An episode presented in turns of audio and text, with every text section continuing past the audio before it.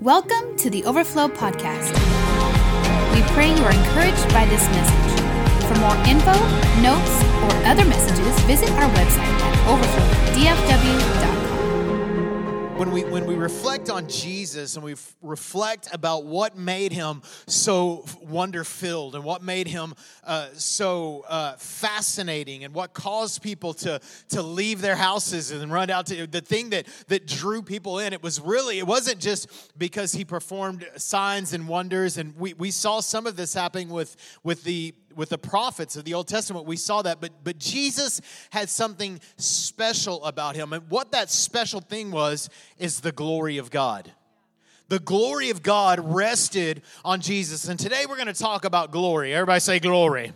Now you got to say that in your old school church voice, all right? Everybody say glory glory. And so, so when we talk about glory, that's kind of like an abstract word, right? The whole everything that we're talking about in this series is kind of abstract. And so it's when we say the word glory, we're like, what is it? What does that even mean, right? When we think glory, we think glory is something that that people get when when they get accolades, right? Well, we just we give you glory. In other words, we give you recognition, we give you appreciation. But really, the biblical definition of, of glory can include that, but but at its root, it's something a little bit different. And that's what we're going to explore today. This is the thing that drew people to Jesus was the glory that rested upon him. Not necessarily the glory that people were attributing to him, but the glory that he carried that rested upon him. And how many you know that every person has a glory on them?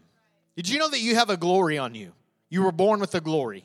Now, I don't, I don't believe that you were born with the glory of God. You might have been born with it, but as soon as you sinned, you lost it, right? And so when you, so we lost that. We, we are, still glory bearers, but we have to be reborn to recapture that, right? But you were born with the glory. You have a charisma about you. Now, it might be different than mine, but there is something that rests on your life that brings attention to you right? There's a glory. Scripture talks about this a lot talks about the glory of man. We even one of the scriptures we've been we've been exploring it's the glory of kings. So there is a there is a glory that rests upon people and, and some people have like like a lot of it right? You've met people that have a lot. I think about Pastor Nathan. He has a there's a glory that rests on him, a natural glory that people are attracted to. There's there's something about him. There's a charisma that you go, man, I, I want to know that guy, right? When we think of people that are famous or people that have a, a, a certain position in life or they've achieved certain things, they carry a glory about them. There's something that we look at them and we're fascinated about. We're like, there's something about you right so so naturally we all carry a glory and jesus carried a glory. But it was, but listen, it was it was far, far, far, far more superior than than any person has ever carried. Right? There was there was something that was on his life. And the glory of man, the natural glory that people carry, fails, fails deeply in comparison to the glory that rested on Jesus. Check this out. John chapter 114 says, The Word, speaking of Jesus, became flesh and made his dwelling among us. other words, Jesus, the, the Word from the beginning, this come on, the, the Son of God, who's always been the Son of God, who from eternity past has always been, he became flesh. other words, he didn't always have flesh. This is the incarnation. He didn't always have flesh, but then he had flesh. Now he will always have flesh. Did you know that? That Jesus will always have skin, earlobes, elbows, right? Jesus will always have that. But he didn't always have flesh. And we, when he took on flesh, we call this the incarnation. He became flesh and he made his dwelling among us. In other words, God said, I want to be a person. Right? I'm already a person, but I want to be a physical person. I want to be a person in spirit. I don't want to just be God in spirit anymore. I want to be God in flesh. So Jesus came and became God in flesh. And it says this that we have seen, we have beheld his glory. So we saw the glory of Jesus. We beheld it. We were fascinated. We're like, His glory. We get it. We get the glory of Jesus because we saw it, we experienced it. And this is what John's saying one who actually saw Jesus physically. The glory of the one and only who came from the Father, full of grace and truth. So, grace and truth came out of the glory of Jesus. What is glory? Glory, the, the, the Hebrew word, the Old Testament word for the word glory is kabod. Everybody say kabod. You could even say the kabod of God. What is What is glory? Glory is the kabod of God. The kabod means simply this the weight. The weight, the heavy weight of God. What you're you're putting glory on the chair that you're sitting on right now. You're putting your weight on it. You're, you're resting upon it. So when we talk about the glory of God, what we're talking about is God's tangible reality being made known, His weight. When you worship, you know, some old school people call it call it the anointing, right? Some new school people talk. We say the anointing has come, the anointing has lifted. Really, the word really that we should use in that is really the glory, because it's the weight. God has made Himself present. He's made himself real. He put his weight on the moment. Right?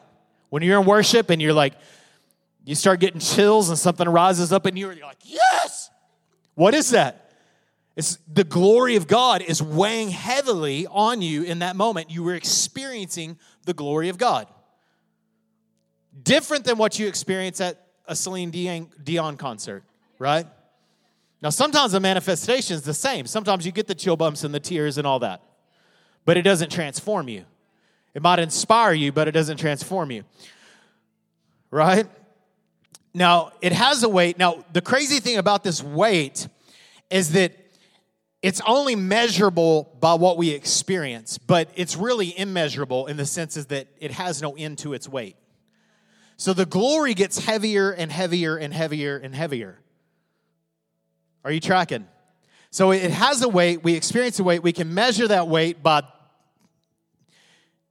our feelings, by our transformation, by the th- things that happen after those moments. That's, by the way, that's how you measure an encounter with the Lord. How, not how powerful it felt in the moment, but how much it impacted your life for the decades. That's how you measure an encounter, not like, hey, I fell down and everything changed. Maybe that happened, but it wasn't because you fell down.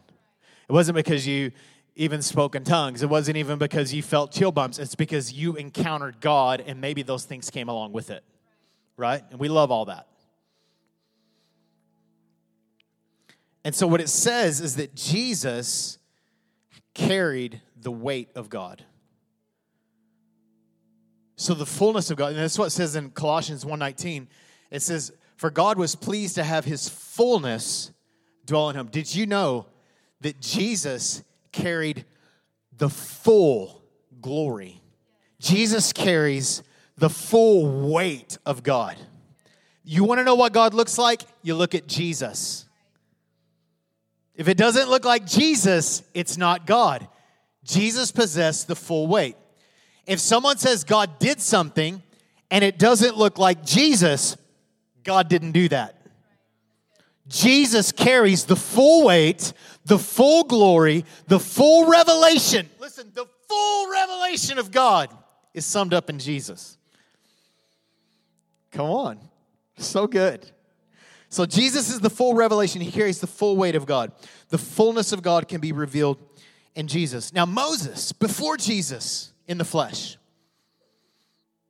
before Jesus in the flesh, Moses experiences glory. In fact, it was the glory that Moses experienced was the reference point for the people of God. They were like, How does God move? Let's look at Moses. What happened to Moses? This was the reference point. This is why they had the law of Moses, right? Because the law of Moses reflects back to what Moses encountered, right? Now, how many know you don't have, have a man anymore to go to? Right? Now you can have your own. You don't have to, the, the man that you have is Jesus, right? The direct connection to God. So Moses was the, the marker. The law of Moses was the marker. Everything was measured by him. So Moses, we know the story. He goes in, he leads the people out of Egypt, right? He leads them into the, into he was actually supposed to go through the wilderness, but he ended up leading the people to the wilderness, right? How many know it was never God's plan for them to spend 40 years in the wilderness? Never. They were supposed to go through it just like you. You're not destined for your season for 40 years, your difficult season. You might be called to go through a season to get you to God's promise. But God, God doesn't destine you for the desert. It's ridiculous. They were supposed to be there for like 10 days. They're there for 40 years. Was it because of God? No. Was it the will of God? No.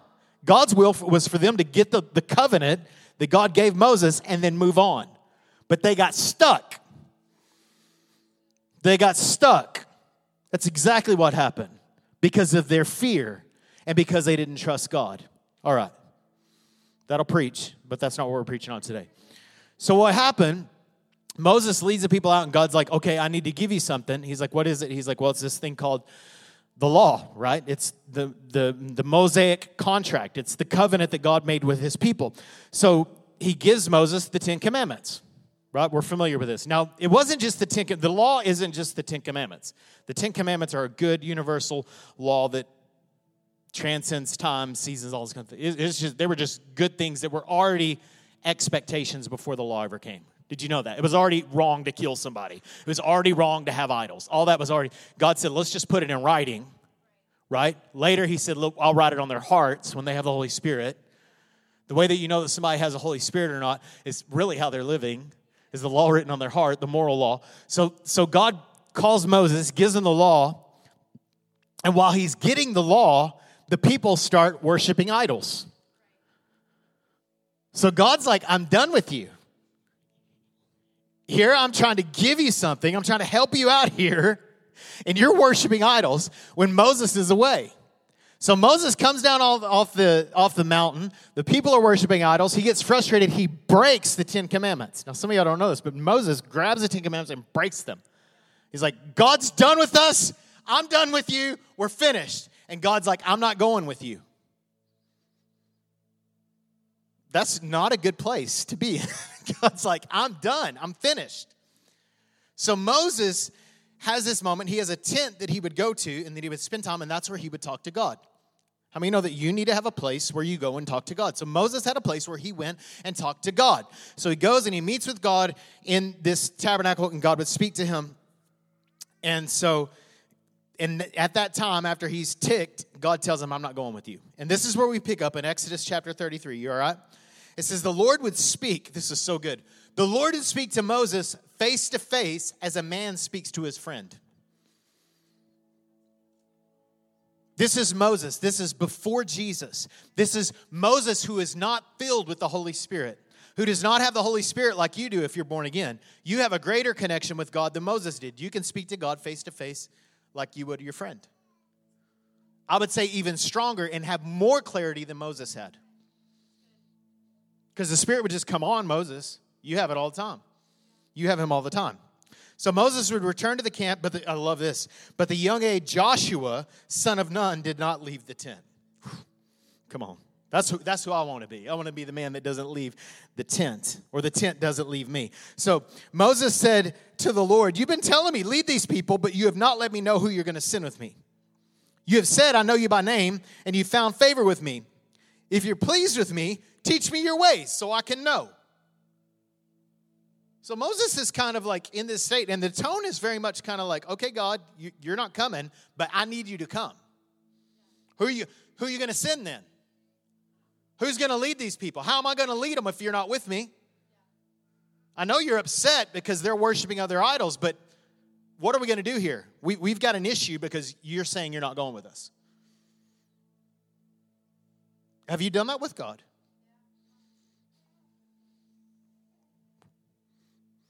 A good place for you to be in. God, I'm not going anywhere without you. Most of us will. Most of us will go on without God. Most of us will leave this place and go on and do our week without God. Moses is like, I'm not going to do it. How am I going to lead my family? How am I going to lead my tribe? How, how am I going to do this if you don't go with me? I need to know your ways. Why? So I can know you. Oh, there we go and continue to find favor with you. Remember that this nation is your people. Remember, God, they're your people. You called me to lead them. The Lord replied, Now, he had already said, I'm not going. And this is what he says God changes his tune. Moses, get this, changes God's mind. God doesn't change his mind, he does right here. Because God was like, I'm not going. And Moses said, Please go with us. And God says, Okay, I'll go. Whew. The Lord replied, My presence will go with you, and I will give you rest. Then Moses said to him, If your presence, oh, here it is, if your presence does not go with us, do not send us up from here. How will anyone know that you're pleased with me and with your people unless you go with us? What else will distinguish me and your people from all the other people on the face of the earth? And the Lord said to Moses, I will do the very thing you've asked because I'm pleased with you. What pleased God? What pleased God is that Moses went to God and said, God, we won't go without you. They were moving on without you when I was up on the mountain, but Lord, we're not going to go. We'll go back to Egypt or we'll stay here, but we will not go anywhere else unless you go with us. And I'll go with you. I'll do the very thing you've asked because I'm pleased with you, and I know you by name. And then Moses said, That's awesome. So show me your glory. Show me your kabod. Show me your heavy weight. And this is what the Lord said I will make my goodness pass in front of you. See God's when you see God's goodness, guess what you just saw? You saw his glory. You ask for the glory, and He gives you His goodness. It's an overflow of the glory. His glory is His goodness. In His goodness, His glory is revealed. Jesus, the goodest thing, the best thing. The best thing has already been revealed, the goodest thing. But when God does bless you, it's His glory saying, Here it is. Here I am. I'll put a little weight on it. I'll put my healing on it. I'll put my substance on your life. I will cause all. so just goodness is like, oh my goodness. I'm going to show you all my goodness, and it's going to pass in front of you. And I will proclaim my name, the Lord, in your presence. And Moses, and then God renews the covenant that he had with his people. He gives Moses a new slate of Ten Commandments. He gives him the law. Everything's lined up from this moment. Now, understand this there are levels to glory, right? Moses saw God face to face. In there. And then Moses goes. Now, from this moment, Moses goes up back up to the mountain. That's where God gives him the next slate of Ten Commandments. And then God shows Moses who he is again. So it says that God, he spoke to God, God spoke to him face to face, like a man speaks to his friend. And then he goes up and God says, I'm going to show you my glory. So I'm going to show you my glory of my face, but I'm also going to show you the glory of my goodness. There's levels to this thing called glory. There's different weights, right? And it just, and Moses experiences this crazy moment. So he, he goes up, he gets the covenant, and then he comes down. And when he comes down, look what happens. It says, When Moses came down from Mount Sinai with the two tablets of the testimony in his hands, he was not aware. I mean, you know, sometimes God is on you so much, you're not even aware of it, but everybody else is. That's where I want to be. Because we want to draw attention. Look what God's doing. Look what God's doing. You won't have to do that. People will tell you, look what God's doing. So he comes down.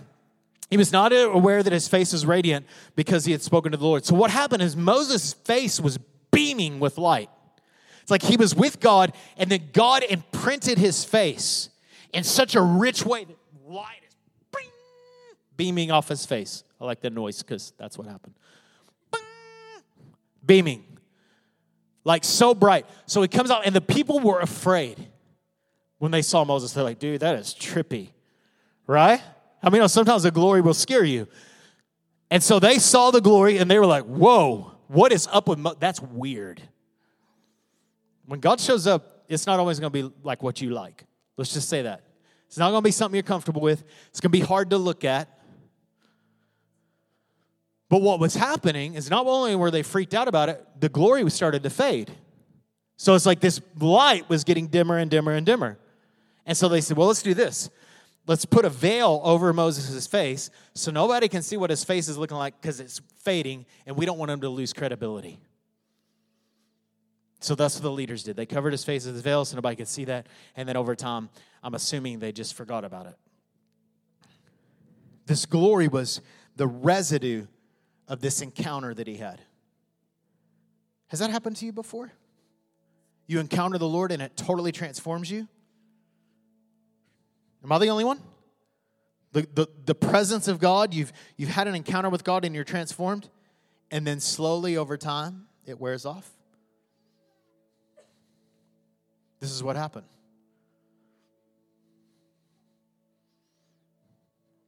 Let's talk about glory. Number one, glory is born in desperation. Are you desperate for the glory of God? Are you desperate for the presence of God? Are you like Moses saying, Lord, I won't go.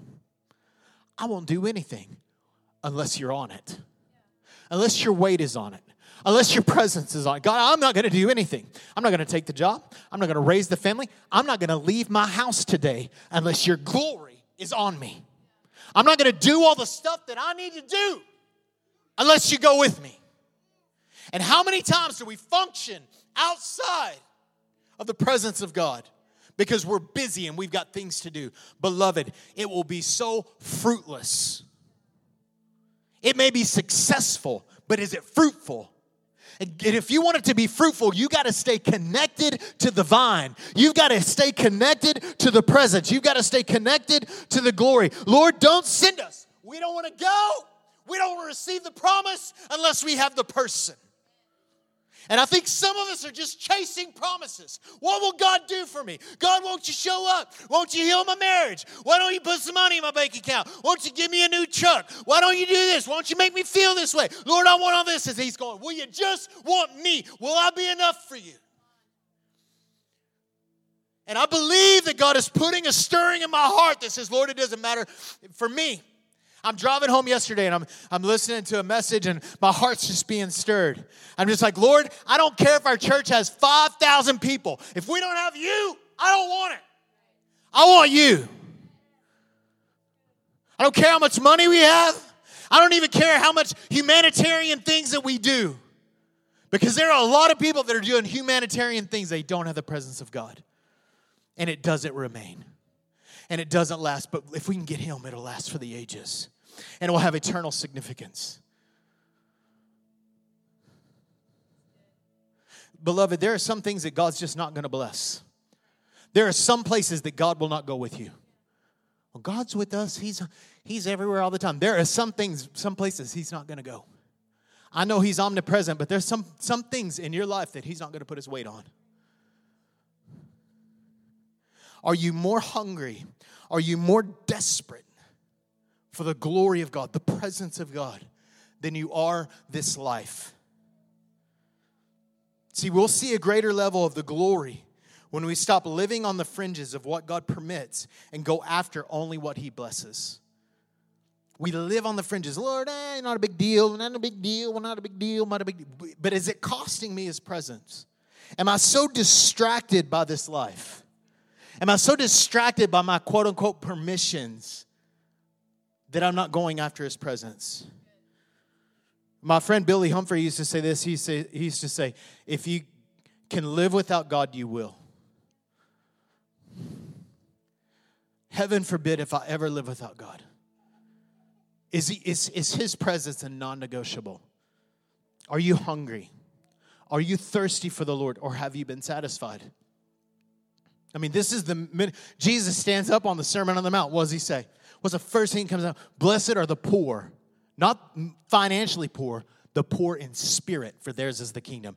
Blessed are those who are desperate, like a beggar in spirit, for the kingdom will be given to them. Are you hungry? Blessed are those who hunger and thirst for righteousness, for they will be filled. Are you hungry? Or have you been satisfied with life? with this life, with this world, with the things that this world has offered. I shared this uh, verse with our, our team this morning. It's Proverbs 13 4. And it says, The sluggard craves and gets nothing. Mm, just kind of whatever happens, you don't ever get anything. But the desires of the diligent are fully satisfied. Are you diligent in your pursuit? Of Jesus, of His presence, of the Holy Spirit? Are you desperate for it? Are you just like, I can probably do it without God? There are a lot of things of worldly value that you can do without God. But are you willing to say, I won't do it without Him? It'll be more pleasurable, it'll be more delightful, it'll be more fruitful if you do it with God. If you do it, do it with Him as being the end in mind. Number two, number one, glory is born in desperation. Secondly, it grows with transformation. Did you know that God transformed you to carry the glory of God? The reason why you had to get born again is because you can't carry the weight of God on your own. I know you got your glory. Which glory is being promoted? Is it God's glory or your glory? See, we have to be, in order to, to carry the supernatural, we have to be supernaturally transformed. We have to be transformed in order to carry the glory because you can't handle it on your own. You can't handle the natural. You've got to give, spirit must be, give birth to spirit. Our lives, listen, our lives are hidden in Christ. This is why. So we can carry the glory of Christ. Listen, the glory of Christ is, is on the church, on you. You are the church, not the building. You are the church. You are the bride of Christ. God's glory is on you. So much. And what I love about his glory is his glory governs. His glory governs, it rules, it reigns. And his weight dominates. His weight dominates. Other, so what we do, typically what we do is, is we live without God. Okay, I'm not saying you didn't say a prayer. I'm not saying you're not saved, but we really live like the presence of God is a non-negotiable. We really do. We're just we kind of do our thing and then we go to God when we need something when we're way down. When we're weighed down. And we go, Lord, oh, my finances are a mess, my marriage is a mess, my relationship, my job, I don't like my job, so I'm praying. Typically, that's how most people, listen, most people approach God on a need to know basis. I need to know that you're with me, so I'll pray. I need, I need to have some money in, my, in the bank, so I'll pray. I need some need, I need some need fulfilled. So here I am, God. And he loves to meet your needs. But what he wants is he wants you to want him. And what this is what happens whenever we experience his weight. The weight of those things don't bear weight on us cuz he's a heavier weight. His weight is way heavier. And his, listen, his weight is delightful. And so the, the weight that you carry, the weight that your troubles carry, is dreadful, but his weight is delightful. So if you can if you can get desperate enough and hungry enough and to be transformed enough and allow his weight to dominate and to govern your life, if you will allow that, the weights that are thrown at you and the difficulties that are thrown at you will seem so light because you've got the heavy presence of God and it's crushing the strain of the other weights.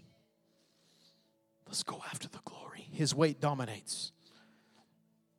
As his weight gets heavier, ours get lighter. All the junk that you're carrying, all the junk. I know that you have all this stuff. I know you have all these issues. I, I know that you need it resolved. But listen, if you will make your life about one thing, if you will make your life about one person, about the presence of God, I guarantee you those things will seem so insignificant. They won't keep you up at night. It won't be all that you ever post about on Facebook. Nobody knows the trouble. You just need an encounter with God. And then allow that encounter to transform you where you're bearing more weight. Look, Second Corinthians chapter 3.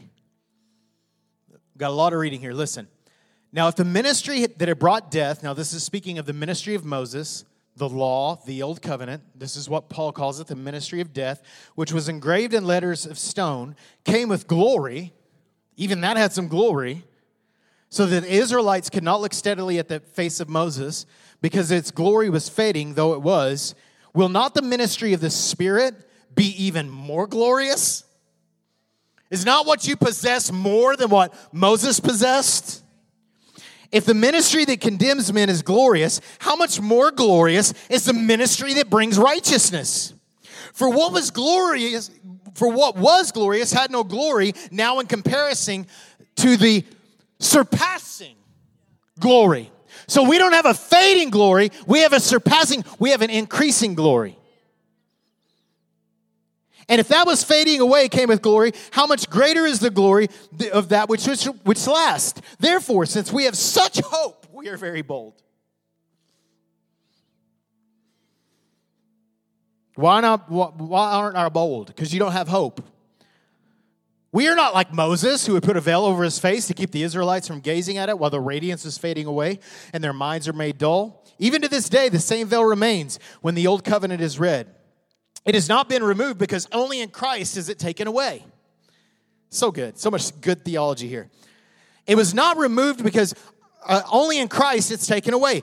Even to this day, when Moses is read, the veil covers their hearts. But whenever, when anyone turns to the Lord, when anyone turns to the Lord, the veil is taken away.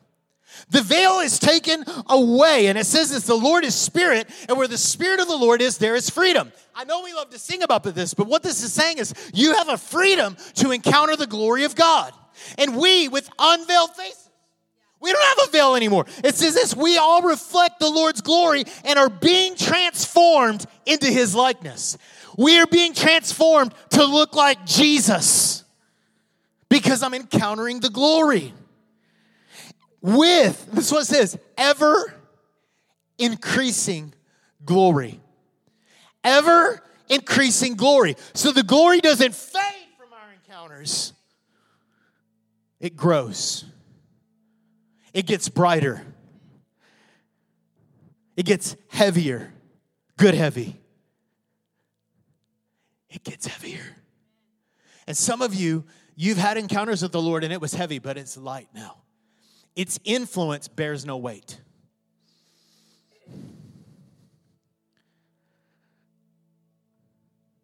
So, the third thing that happens is that it produces amplification. It produces amplification. So, glory is born in desperation, grows in transformation, and produces amplification. What is amplification? Amplification is what an amplifier does. That's an amplifier right there. I can pick up Mijo's guitar right here and strum it, and you could barely hear it. But if I plug it into that amplifier and turn it up to 10, you'll be able to hear it. You'll probably leave the room. It will be loud. Why? Because it is being amplified. This is the way the glory of God is supposed to happen in your life. It is supposed to be amplified, it is supposed to be brought up, not toned down. As the culture gets darker, the church gets brighter. Are you with me? We just continue to increase. We boost a signal. It's not our signal, we're just an amplifier. It's his signal, but we control the volume. It's his signal, it's his instrument, but you control the volume. And some of you have just turned down. Beloved, just keep turning it up. I've played in bands for long time. Thank God you've been delivered of that. And Leslie and I always had this tension because it seemed like the guitar got louder and louder from the time practice happened to the time the worship set happened. Well, it got louder and louder for a reason. Somebody touched the knob.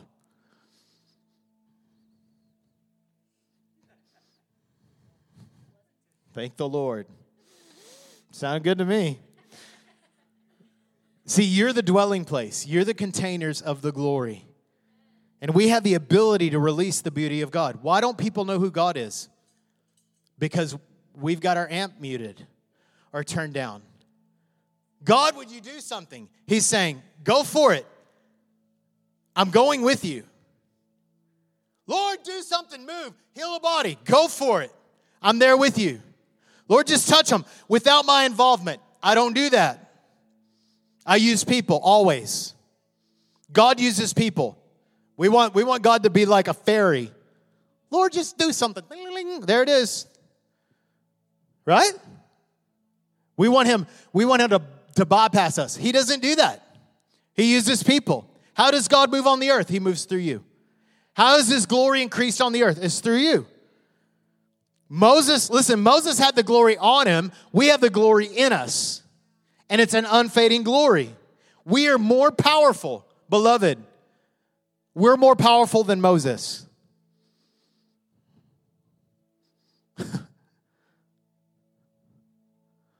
Because you have the Holy Spirit inside of you, not because you're awesome.